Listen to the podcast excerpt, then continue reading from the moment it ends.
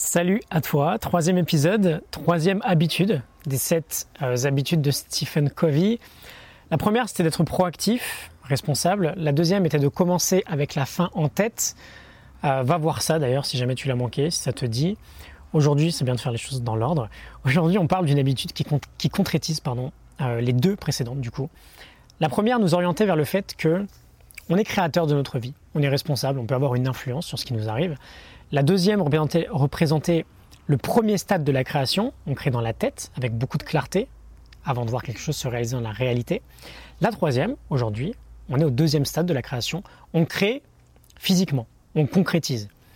Euh, un petit exemple tout simple, tu peux euh, changer de vie, tu t'en rends compte, et tu, veux lancer ton projet. Bon, bah, première, première étape, pardon, tu réalises que ta situation actuelle ne te convient pas, et surtout, tu réalises que tu en es maître, que tu peux la changer en mettant en place certaines actions. Deuxième étape, tu as une idée euh, de projet. Tu crées une vision claire de ce projet, de ce que tu as envie de mettre en place. Ça, c'est dans la tête. On commence avec la fin en tête. Troisième, euh, troisième étape, pardon, on passe à l'action et on réalise ce projet dans la vraie vie et non plus dans l'imaginaire. Et pour ça, tu t'en doutes bien, il va falloir être concentré. D'où l'idée de la troisième habitude, donner la priorité aux vraies priorités. Parfois, on reste bloqué à à cette étape-là parce que on a un projet, on a une idée, mais on procrastine. On reporte toujours parce qu'on n'est pas capable de s'y mettre. Et on n'est pas capable de s'y mettre, peut-être parce qu'on est simplement trop dispersé.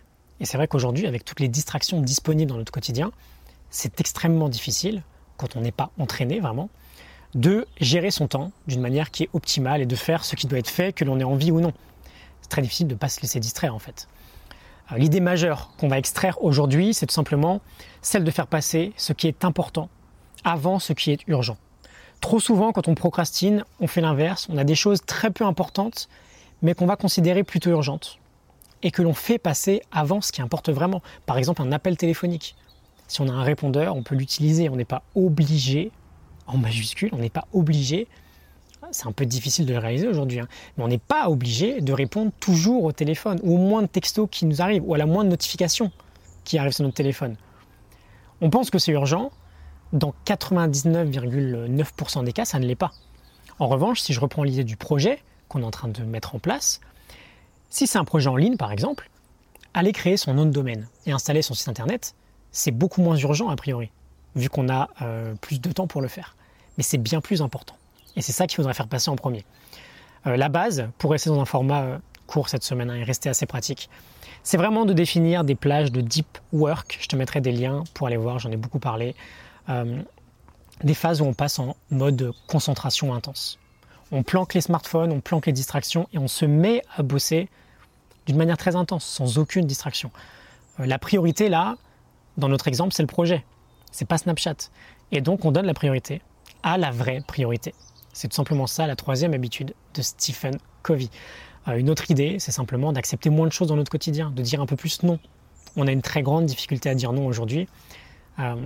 Dire non, c'est aussi une capacité. C'est un peu un muscle aussi qu'il faut travailler petit à petit. Ça devient beaucoup plus facile de refuser des choses quand on prend l'habitude de refuser petit à petit des choses. Donc voilà, fais un inventaire de tout ce que tu fais de ton temps libre. Ou tu pourrais finalement avancer sur ce qui est très important pour toi, ou en tout cas plus important pour toi.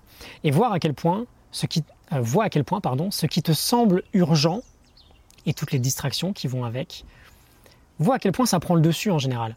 Et essaye petit à petit de euh, faire rebasculer la balance du euh, bon côté, c'est-à-dire de ce qui est important plutôt que ce qui est urgent mais pas important. Euh, donc petit récap des trois habitudes, on devient proactif, on est responsable de nos réponses et de notre comportement.